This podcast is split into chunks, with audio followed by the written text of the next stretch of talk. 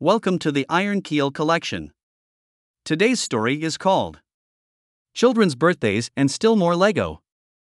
Written by Shôn Ellerton on June 29, 2022. Subtitled Every time my son's birthday comes around, we become inundated with more Lego.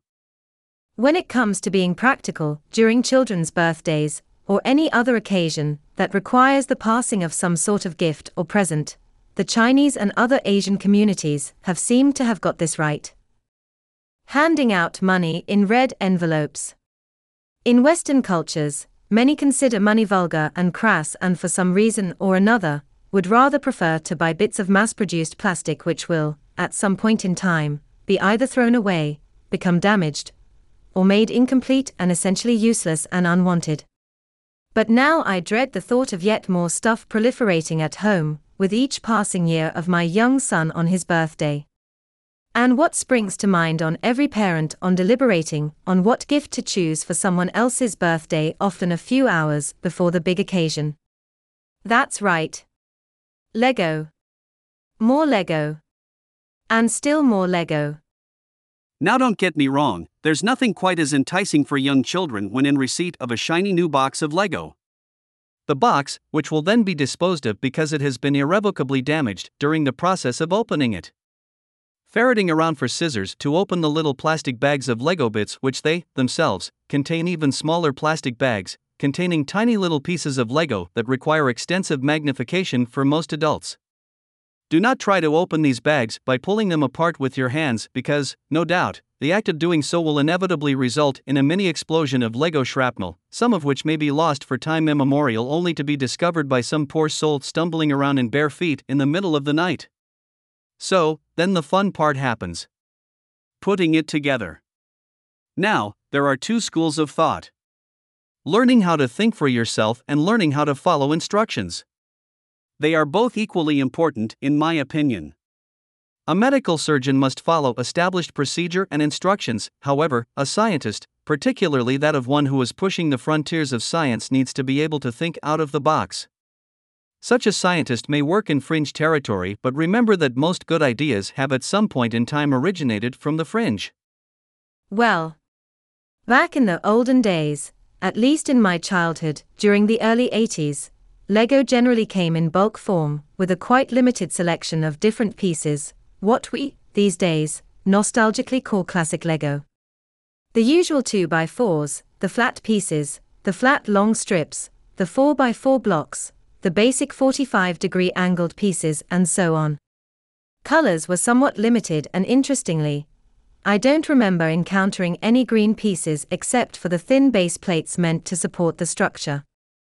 But this is the thing you had a lot of the same piece, and you could build many interesting things ranging from such inanimate objects like skyscrapers, railway stations, castles to animate ones like dragons, which I attempted to create, but ended up looking more like a giant duck in reverence of the Atari adventure game I played on my Atari 2600 console.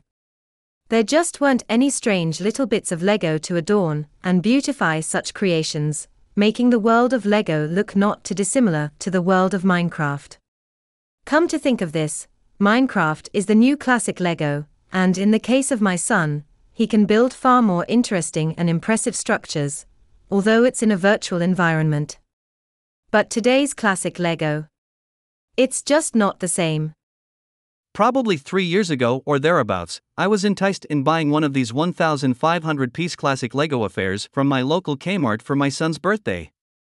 It was in a plastic tub, and when opened, it contained a number of different plastic bags, each containing a matching color scheme.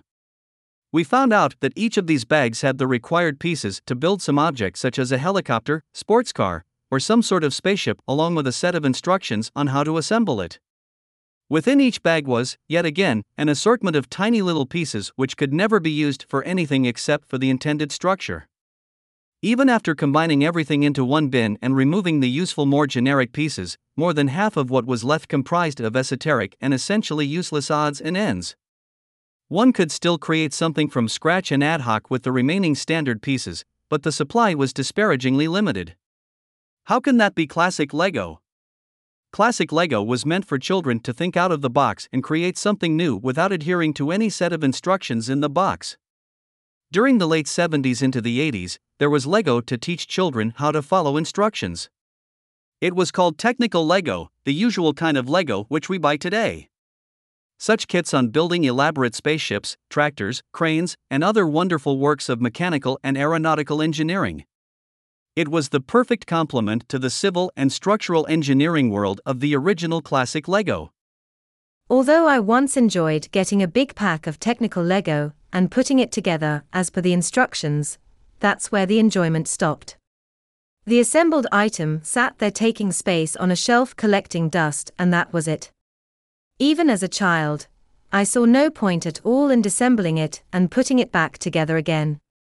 Now, for an adult to take apart an IKEA Malm chest of bedroom drawers, and then to reassemble it for no good reason, is enough to consider sending in the men with white suits. As for the original classic Lego pieces I had, they were used frequently to build better and bigger things. Every person is different. I was, personally, never enchanted with building those plastic boats and planes from those kits that contained sheets of plastic yokes containing bits you had to twist off and then, in my case, make an awful mess by gluing them together to complete the model. If I was successful and didn't make a pig's ear of it, I had a Spitfire, or an HMS Dreadnought, which then required further work by dipping tiny paintbrushes into little Humbrol paint pots and making even more mess. Once completed, I didn't really know what to do with them. I confess that I built model rockets out of tubing and balsa wood, but at least I could launch them over and over again to heights of a thousand feet, or more using a parachute and disposable powder discharge cartridges, which I'd ignite with a fuse or electrical discharge. What does one do with unopened boxes of technical Lego?